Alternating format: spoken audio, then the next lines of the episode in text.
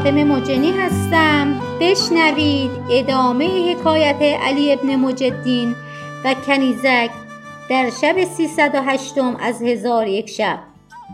گفت ای ملک جوانبخت علی ابن مجدین با پدر گفت ای پدر پند تو را بشنیدم. پس از آن چه کار کنم؟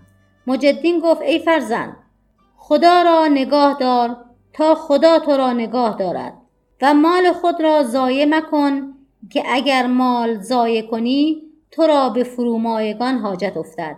و ای فرزند بدان که قیمت مرد با مال است و در این معنی شاعر نکو گفته است. بی زر میسرت نشود کام دوستان. چون کام دوستان ندهی کام دشمن است. هیچش به دست نیست که هیچش به دست نیست.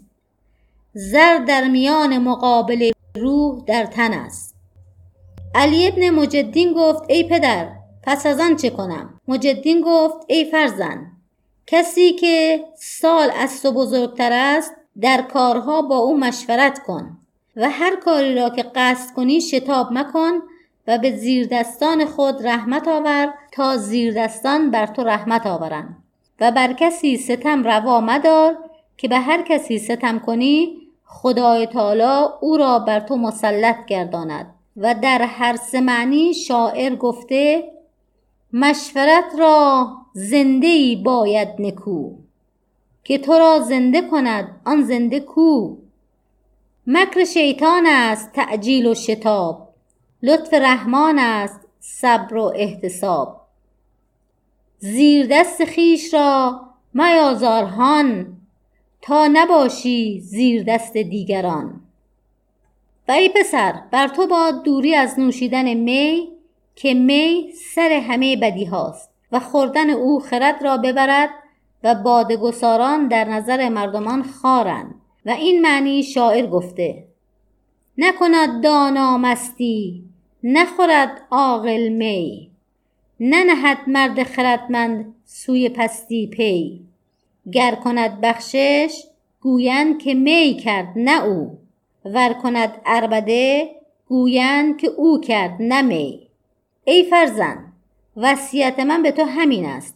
این وصیت را پیوسته به خاطر اندر نگاه دار. پس از آن مجدین از خود برفت. چون به خود آمد شهادتین به زبان بران و از جهان درگذشت.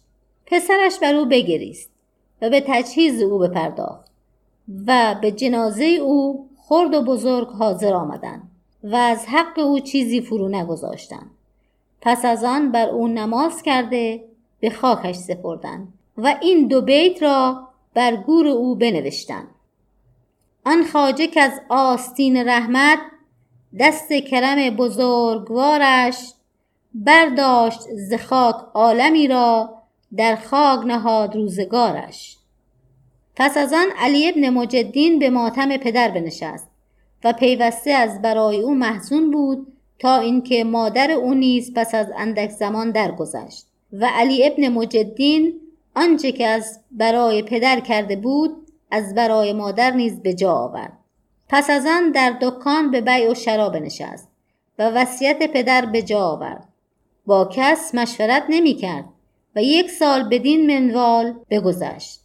پس از یک سال اوباش به دو گرد آمدند و از راه حیلت با او یار گشتند تا اینکه او نیز با ایشان مایل گشته از صلا به فساد بازگشت و از طریق مستقیم بیرون رفت و به باد پرستی و عشق بازی بگرایید گفت پدر برای من این مال جمع آورد. اگر من این مال صرف نکنم از برای که خواهمش گذاشت به خدا سوگند نکنم مگر آن کاری که شاعر گفته.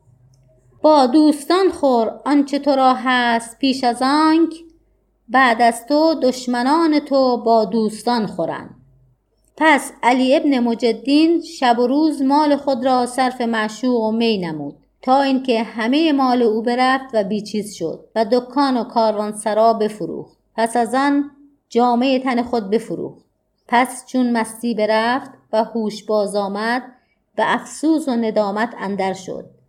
و یک روز از بامداد تا هنگام عصر گرسنه بنشست. آنگاه با خود گفت نزد یارانی که مال بر ایشان صرف کردن بروم. شاید یکی از ایشان مرا نانی دهد.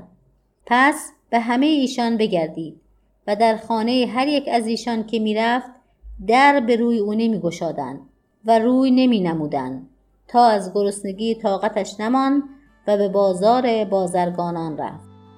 چون قصه به دینجا رسید بامداد شد و شهرزاد لب از داستان فرو بست.